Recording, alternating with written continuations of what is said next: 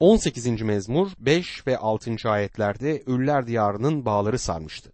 Ölüm tuzakları çıkmıştı karşıma. Sıkıntı içinde Rab'be yakardım, yardıma çağırdım Tanrımı. Tapınağından sesimi duydu, haykırışım kulaklarına ulaştı diyor. Burada yine benim Tanrım sözüne dikkat etmenizi isterim. Buna karşılık ne oldu? Rab Tanrı cevap verdi.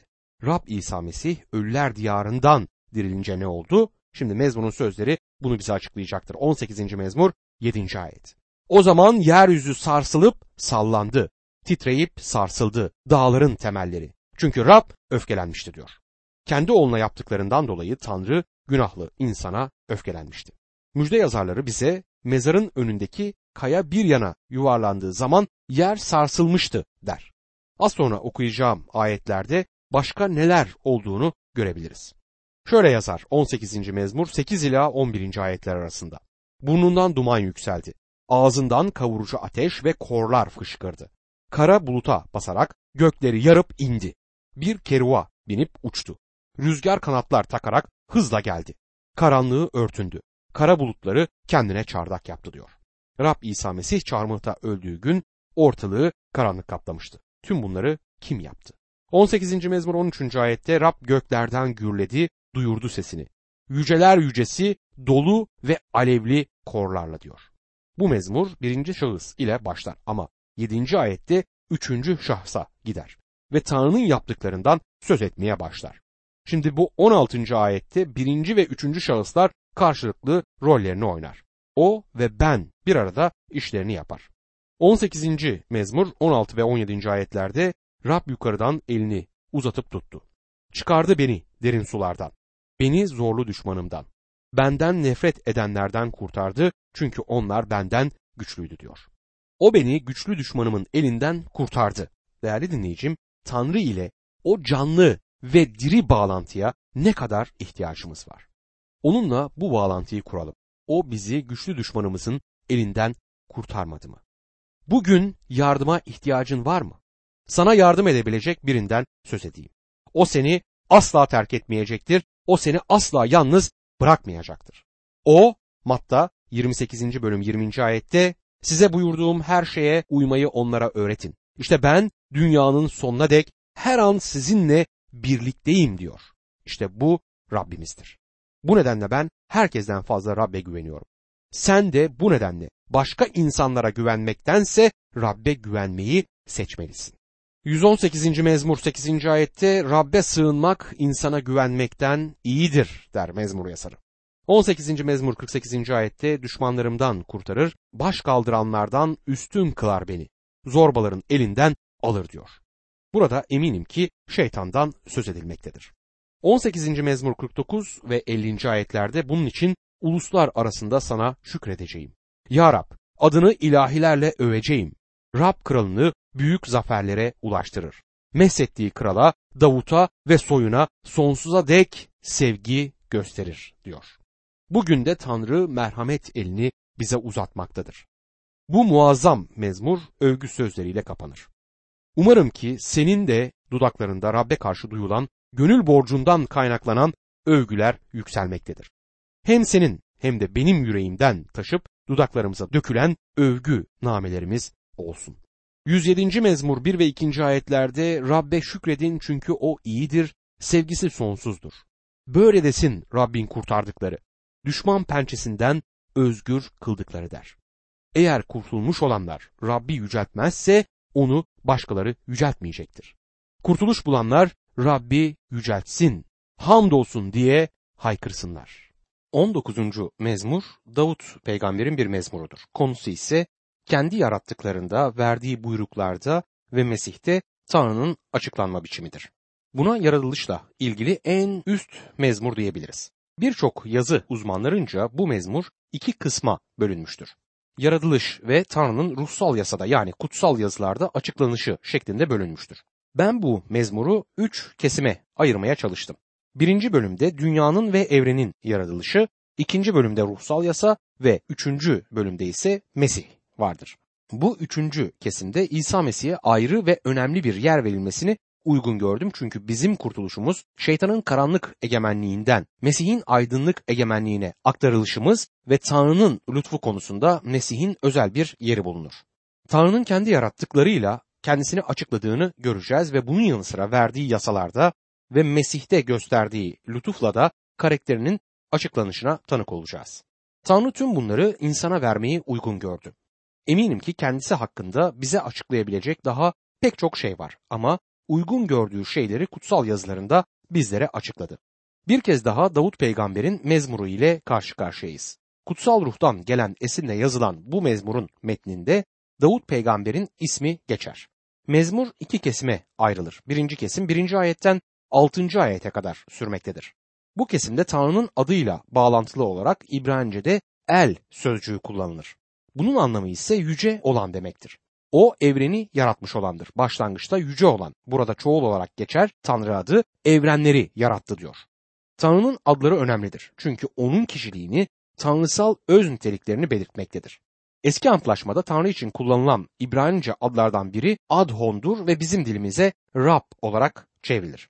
Ancak verdiği anlam tüm egemenliği kendisinde taşıyan, hiçbir konuda hiçbir kimseye bağlı olmayan ve buyruk almayan, hiçbir insana, topluma ya da dine iltimas geçmeyen, her yerde her zaman hiçbir koşul ve bağ olmaksızın egemen olandır.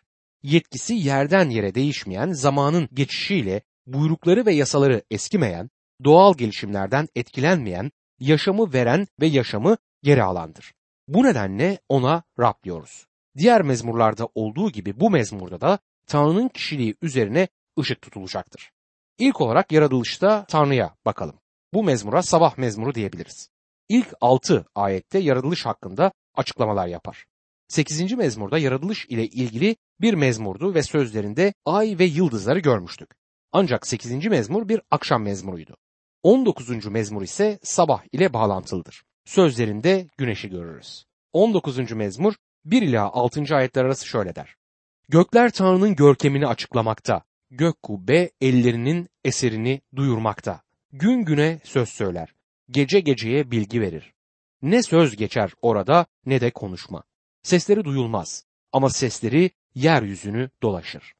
Sözleri dünyanın dört bucağına ulaşır. Güneş için göklerde çadır kurdu Tanrı. Gerdekten çıkan güveye benzer güneş. Koşuya çıkacak atlet gibi sevinir. Göğün bir ucundan çıkar, öbür ucuna döner. Hiçbir şey gizlenmez sıcaklığından diyor. Bu mezmurda Tanrı'nın görkemi insan sözleriyle açıklanmaktadır. Onun tam görkemini insan sözleriyle belirtmek imkansızdır. Mezmunun sözlerine göre Tanrı kendi yüceliğini yaratılışta sergilemektedir. Yani yaratılışta doğa aracılığıyla bize konuşur. Yalnız doğada değil, aynı zamanda peygamberler aracılığıyla da bize konuştu ve son çağda biricik oğlu İsa Mesih aracılığıyla konuştu. Tanrı'nın önünde yerin solucanı aşamasında sayılabilecek varlıklar olan bizlere acaba Tanrı neden bu kadar bilgi vermektedir? Kendisi hakkında bize bu kadar bilgi vermesi Tanrı'nın bize olan sevgisini ve yakın ilgisini kanıtlamaktadır. Sonsuz olandan bizim gibi kısıtlı varlıklara böyle bilgi sağlanışı gerçekten şaşılacak bir olay. Elçi Paulus Romalılar mektubunda Romalılar 1. bölüm 20. ayette şöyle diyor. Tanrı'nın görünmeyen nitelikleri, sonsuz gücü ve tanrılığı dünya yaratılalı beri onun yaptıklarıyla anlaşılmakta, açıkça görülmektedir.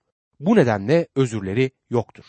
Gerçekten gökler Tanrı'nın görkemini açıklamakta, gök kubbesi ellerinin eserini ilan etmektedir. Tanrı'nın kendi elleriyle yarattığı gökler onun gücünü sergiler ve aynı zamanda onun amacında açıklar. Ta başlangıçtan yaratılış Tanrı'ya tanıklık eden bir unsur olarak kendisini göstermiştir. Kendi yarattıklarına ilkel biçimde Tanrı'nın gücünü, hikmetini ve evrendeki amacını açıklar. Kilise içerisindeki temel öğretilere baktığımızda bunlarda Baba Tanrı'nın tek yaratıcı kişi olarak ortaya çıktığını görebiliriz ama Tanrı tek olmasına rağmen kendisini üç kişilikte açıkladı ve yaratılış olayında da bu üç kişiliğin eşit şekilde etken olduğunu görebiliyoruz. Bu nedenle Elohim sözcüğü önemlidir. Elohim Tanrı'nın adlarından biridir ve çoğulluk özelliğine sahiptir. Kesinlikle bu sözcük Tanrı'nın üç kişilikte bir olduğunu ifade eder. Yeni antlaşmaya baktığımızda orada evrenleri yaratanın Rab İsa Mesih olduğunu görüyoruz. Aynı zamanda kutsal ruh yaratılış olayında çalışmıştır. Yaratılış 1. bölüm 2. ayette yer boştu. Yeryüzü şekilleri yoktu. Engin karanlıklarla kaplıydı. Tanrı'nın ruhu suların üzerinde dalgalanıyordu diyor. Yaratılış kitabında bulunan bu sözlerin anlamı nedir? Kutsal ruh sular üzerinde ne yapıyordu? Her şeyi düzene sokuyordu. Elçi Yuhanna, Yuhanna 1. bölüm 1 ila 3. ayetler arasında başlangıçta söz vardı. Söz Tanrı ile birlikteydi ve söz Tanrı'ydı. Başlangıçta o Tanrı ile birlikteydi. Her şey onun aracılığıyla var oldu. Var olan hiçbir şey onsuz olmadı diyor. Burada kimden söz edilmektedir? Rab İsa Mesih'ten söz edilir. Elçi Paulus da Kolese'deki Mesih imanlarına yazarken Koleseliler 1. bölüm 16. ayette nitekim yerde ve gökte görünen ve görünmeyen her şey tahtlar, egemenlikler, yönetimler, hükümranlıklar onda yaratıldı. Her şey onun aracılığıyla ve onun için yaratıldı diyor. Burada Elçi Paulus kimden söz etmektedir? Tabi doğal olarak İsa Mesih'ten. Rab İsa yaratılış olayında yaratma işini yapandı. Efesler mektubunun birinci bölümünde Tanrı'nın kendisini açıkladığı üç kişilikte yaratma işini yaptığını görüyoruz. Yalnız Baba Tanrı değil, Oğul Tanrı ve Kutsal Ruh Tanrı da bu işin içinde gerekeni yapıyorlardı. Yine de tek Tanrı çalışmaktaydı. İnsanın kurtuluşuna, Tanrı'nın yarattıklarına gelince de durum yine böyledir. Baba Tanrı bunu tasarladı, planladı. Oğul Tanrı bu planı uyguladı. Kutsal ruh ise yaratılış üzerinde dalgalanıp onu düzene soktu. Kutsal ruh yeryüzünde olup bitenden sürekli haberdardır. Mezmurda parlaklıkla her şeyi aydınlatan güneş bir güveye benzetilir. Bu doğruluk güneşi olan Rab İsa Mesih'in simgesidir. Bir gün kral olarak yeryüzüne gelecek ama gelmeden önce inananlar topluluğunu yeryüzünden alacaktır. O çoban yıldızdır. Çoban yıldızı güneş görünmeden önce görünür. Yaratılışta gerçekten harika bir resmimiz bulunuyor. 19. mezmur 7 ila 11. ayetler arasında Rabbin yasası yetkindir. Cana can katar. Rabbin buyrukları güvenilirdir. Saf adama bilgelik verir. Rabbin kuralları doğrudur. Yüreği sevindirir. Rabbin buyrukları arıdır. Gözleri aydınlatır. Rab korkusu paktır. Sonsuza dek kalır. Rabbin ilkeleri gerçek, tamamen adildir. Onlara altından, bol miktarda saf altından çok istek duyulur. Onlar baldan, süzme petek balından tatlıdır. Uyarırlar kulunu. Onlara uyanların ödülü büyüktür diyor. Bu ayetlerde Rabbin yasasından söz edilirken bunu yanlış anlamamalıyız. Birincisi yasa iyidir ve doğrudur. Rab bizim ruhsal yasaya uymamızı ister ama bu yasa sayesinde kurtuluş bulamayız. O zaman yasanın ne yararı vardır? Elçi Paulus bu konuda Romalılar 7. bölüm 12 ila 14. ayetler arasında şöyle yazar. İşte böyle. Yasa gerçekten kutsaldır. Buyruk da kutsal, doğru ve iyidir. Öyleyse iyi olan bana ölüm mü getirdi? Kesinlikle hayır.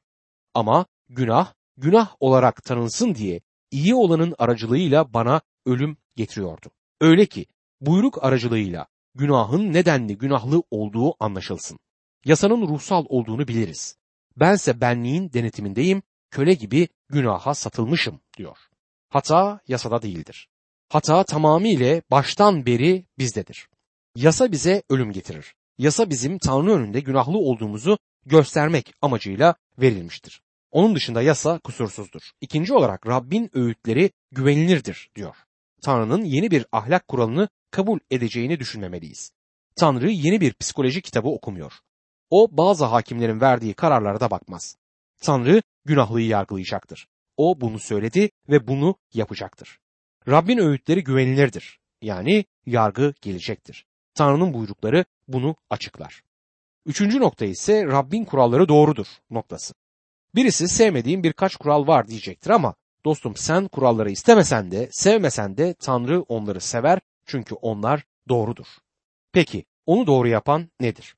Yıllar önce bir üniversite profesörüyle konuşurken doğru olanın doğru olduğuna kim karar verir? Doğru olan nedir? Bunu nasıl biliyorsun diye sormuştu. O dönemlerde bunun yanıtını bilmiyordum ama şimdi biliyorum. Tanrı neyin doğru olduğuna karar verir. Bu evren Rabbin evrenidir. O bu evreni yarattı ve o kuralları koydu. Belki de yer çekimi gücünü sevmiyorsun. Ama sana öğüdüm şu olacaktır ki bununla oynama. Bunun anlamı 10 katlı bir binanın üzerine çıkıyorsan sakın ola ki oradan kendini aşağıya atmaya kalkma çünkü Tanrı senin için yer çekim gücünü bir kenara kaldırmayacaktır. Çekim gücü herkes için geçerlidir. Dördüncü nokta ise Rabbin buyrukları durudur noktasıdır. Bunu vurgulamak isterim. Tanrı'nın buyrukları arıdır, paktır ve durudur. Beşinci olarak Rab korkusu paktır diyor. Bu korku sözcüğü saygıyla güvenmeyi bizlere anlatmaktadır. Ama bu sözün anlamının ötesine geçtiğine de inanıyorum. Korku anlamına gelir. Tanrı'dan korkmakla iyi edersiniz dostum. Babamı seviyordum. Elbette ondan bazı durumlarda da korkardım. Bu korku beni doğru yolda tuttu. Bugün bazı yerlere geldiysem bu babamın sayesinde oldu. Bunu söyleyebilirim. Rab korkusu paktır. Rab korkusu seni arındırır. Babamdan korkmam beni daha iyi bir delikanlı olmaya yöneltti ama onu hala seviyorum. Altıncı noktayı ise Rabbin ilkeleri gerçektir sözü oluşturur. Gerçeğin ne olduğunu bilmek istiyor musunuz? Bu gerçeği anlamayan insan bu konuda her zaman yanılacaktır. İsa Mesih'in çarmıha çakılması için gereken buyruğu veren Pilatus da bu açıdan yanıldı. Hatta İsa onunla konuşurken gerçekten söz edilince Pilatus ona gerçek nedir diye sordu. Yuhanna 18. bölüm 38. ayette. Oysa gerçek Rab İsa'nın kişiliğinde Pilatus'un önünde durmaktaydı. Rabbin ilkeleri doğrudur noktasıdır. Yedinci nokta. Tanrı'nın yaptığı her şey doğrudur. Bu harika bir bölüm. Tanrı sözünün tümünü sevmeyi öğrenmeliyiz. Bazıları benim on buyruğa karşı olduğumu düşünebilir ama değilim. On buyruk Tanrı'nın verdiği buyruklardır ve harikadır. Ama ben kendime karşıyım çünkü ben bu buyrukları tutamam. Bilmiyorum sen onları tutabilir misin dostum? Ama Tanrı onları tutamazsın diyor. Ben de Tanrı'nın bu söylediklerine amin diyorum. Ben Tanrı'ya ancak bir günahlı olarak gelebilirim. 19. mezmur 12. ayete geldiğimizde Mesih'te olan Tanrı'nın lütfuyla karşılaşırız. Bu son düşünce bizi Mesih'in lütfu konusuna getirir. 19. mezmur 12 ila 14. ayetler arasında kim yanlışlarını görebilir? Bağışla göremediğim kusurlarımı. Bilerek işlenen günahlardan koru kulunu. İzin verme bana egemen olmalarına. O zaman büyük isyandan uzak, kusursuz olurum. Ağzımdan çıkan sözler, yüreğimdeki düşünceler kabul görsün senin önünde. Ya Rab kayam, kurtarıcım benim diyor. Mezmur yazarı kendi eksiklerini görmektedir ve kendi iyi işleriyle Tanrı katında doğru sayılamayacağını bildiği için sonunda kurtarıcısı Rabbe o kayaya bakar. Yaptığımız doğruluk işlerinden hiçbiri hatta toplamı bile günahlarımızın bağışını bize kazandırmaz. Günahların bağışı sizin ve benim günahlarımızın bağışlanması gökten dünyamıza inmiş olan Mesih'te sağlanan lütufla mümkündür. İnsanlar arasında yaygın bir yanılgı var. Nedense birçok kişi günahlı olduğunu görüyor ama günahlarından kurtulmak için iyi işlere sarılıyor. Oysa Tanrı diyor ki tek bağış yolu vardır. Günahlardan tek kurtuluş yolu. Günahlardan kurtulmanın yolu. Onun lütfudur. Romalılar 3. bölüm 24 ila 26. ayetler arasında insanlar İsa Mesih'te olan kurtuluşla, Tanrı'nın lütfuyla karşılıksız olarak aklanırlar. Tanrı Mesih'i kanıyla günahları bağışlatan ve imanla benimsenen kurban olarak sundu. Böylece adaletini gösterdi. Çünkü sabredip daha önce işlenmiş günahları cezasız bıraktı. Bunu adil kalmak ve İsa'ya iman edeni aklamak için şimdiki zamanda kendi adaletini göstermek amacıyla yaptı der. Davut peygamber bu mezmuru yazarken kurtarıcısı olan Mesih'e baktı. Onu tek sağlam kaya olarak gördü. Sevgili dostum sen kurtuluşun için kime bakıyorsun? 20. mezmurda Mesih'in başarı kazanması için İsrail'in yalvarışını görüyoruz. Bu mezmur Mesih ile ilgili bir mezmur olarak görülmüyor ama ben bunu bu şekilde görüyorum. Çünkü Mesih ve onun çarmıhta yapmış olduğu kurtarış işi hakkında bir peygamberlik niteliğinde yazılmıştır 20. mezmur. Bunu izleyen iki mezmur ile yakından bağlantılı olduğuna inanıyorum. İsrail halkının tapınmasında bu mezmurlar birbiri ardına söylenirdi. Bazı kutsal yazı uzmanlarına göre bu mezmurlar tapınmayı yönlendiren kişiler yani Leviller tarafından monoton bir şekilde okunur ve buna karşılık tapınmaya gelen halk belli yerlerinde yine monoton bir tonla cevap verirmiş. Horne adında bir papaz, piskopos bu mezmur hakkında şöyle der. Kilise kendisi uğruna savaşa giden, onu korumak için savaşan kralının ve Mesih'inin refahı için dua etmektedir. Baba tarafından kabul edilip onun isteğinin yerine gelmesi için dua yükseltir. Belki de papaz Horne bu duanın kilise tarafından değil de Yahudilerin geri kalanları tarafından yükseltilen dua olduğunu söylemiş olsaydı gerçeğin tam üstüne basmış olacaktı. Bu mezmur aslında Yahudi ulusuyla ilgilidir. Bu yine Tanrı'nın lütfunu dile getiren mezmurlardan bir tanesidir. Mezmur şöyle başlar. 20. mezmur 1. ayette. Sıkıntılı gününde Rab seni yanıtlasın, Yakup'un Tanrısının adı seni korusun. Sıkıntı günü nedir? Bizi, dualarımızı Tanrı'nın duymasını istediğimiz gündür. Her birimizin sıkıntı anları vardır. Bu Davut'un mezmurlarından biridir. O zaman Yakup'un adı araya nasıl girmiştir? Doğal olarak Tanrı'nın lütfu sayesinde bu olur. Tanrı hiçbir zaman Yakup'un Tanrısı diye tanınmaktan utanç duymadı. Yakup'un yapmış olduğu bazı olumsuz, doğru olmayan işlere baktığım zaman ben olsaydım onun bereketlerinden utanırdım. Belki sen de Yakup ile bağlantın olduğunu kimseye söylemek istemezdin ama Tanrı onun tanrısı olmaktan utanmaz. Tanrı Yakup'u lütfu sayesinde kurtardı. 20. mezmur 2. ayette yardım göndersin sana kutsal yerden. Siyon'dan destek versin der. Bu ayet acaba hangi kutsal konuttan söz etmektedir? Kiliseden mi? Hayır. Yarışilim'deki tapınaktan yani Siyon'dan bahseder. Siyon nerededir? Siyon ne Avrupa'da ne de Amerika'dadır. Belki Siyon adını taşıyan bazı kuruluşlar ya da sinagoglar vardır bazı ülkelerde ama Davut bu mezmurunda ne kilise hakkında ne de başka kuruluşlar hakkında yazar. Siyon İsrail'dedir. Bundan daha açık bir şekilde yazılamazdı. 20. mezmur 1 ve 2. ayetlerde sıkıntılı gününde Rab seni yanıtlasın. Yakup'un tanrısının adı seni korusun. Yardım göndersin sana kutsal yerden, Siyon'dan destek versin der. Üçüncü ayette ise bütün tahıl sunularını anımsasın, yakmalık sunularını kabul etsin diye devam eder. Doktor Gabriel bu ayeti şöyle çevirir. Tüm sunularını hatırlayacaktır ve yakılmalık adaklarını kabul edecektir. Kimin sunularını hatırlayacaktır? Kimin yakmalık adaklarını kabul edecek? Burada insanların sunlarına ve yakılmalık adaklarına değil, Mesih'in sunusuna değinilmektedir. Bedende yaşadığı günlerde Mesih sadece kendi bedenini sunmakla kalmadı. Aynı zamanda gözyaşlarıyla dualarda sundu. Ama tabii ki en büyük sunusu kendi bedeniydi. Selah sözcüğünün anlamı biraz duraksayıp bazı olayları, sözleri düşünmektir. Kardeşim, günümüzde dünyanın durumu düşündürücüdür. Sen hiç durup da derinden düşünüyor musun bilmiyorum. Dünyamızdaki olayların ve senin hayatındaki olayların sana ne ifade ettiğini hiç düşünüyor musun? 20. mezmur 4 ile 6. ayetler arasında gönlünce versin sana. Bütün tasarılarını gerçekleştirsin. O zaman zaferini sevinç çığlıklarıyla kutlayacağız. Tanrımızın adıyla sancaklarımızı dikeceğiz. Rab senin bütün dileklerini yerine getirsin. Şimdi anladım ki Rab meslettiği kralı kurtarıyor. Sağ elinin kurtarıcı gücüyle kutsal göklerinden ona yanıt veriyor diyor. Baba Tanrı Rab İsa'nın dualarını işitecektir. Bir kez İsa Mesih'in bu şekilde dua ettiğini anımsamalıyız.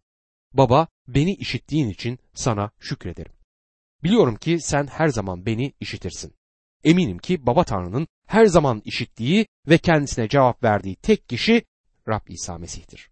20. mezmur 7 ila 9. ayetler arasında bazıları savaş arabalarına, bazıları atlarına güvenir. Bizse Tanrımız Rab'be güveniyoruz. Onlar çöküyor, düşüyorlar. Bizse kalkıyor, dimdik duruyoruz. Ya Rab, kralı kurtar. Yanıtla bizi sana yakardığımız gün der. Rab İsa, İsrail halkı için kraldır. Bizim için kurtarıcıdır o. Bu nedenle Rab İsa adında da dua etmekteyiz. Ya Rab kurtar. İbranice'de Hozanna demektir. Bu muhteşem bir Hozanna ilahisidir. Dua edelim ki bu mezmur hayatımızda gerçek yerini alsın.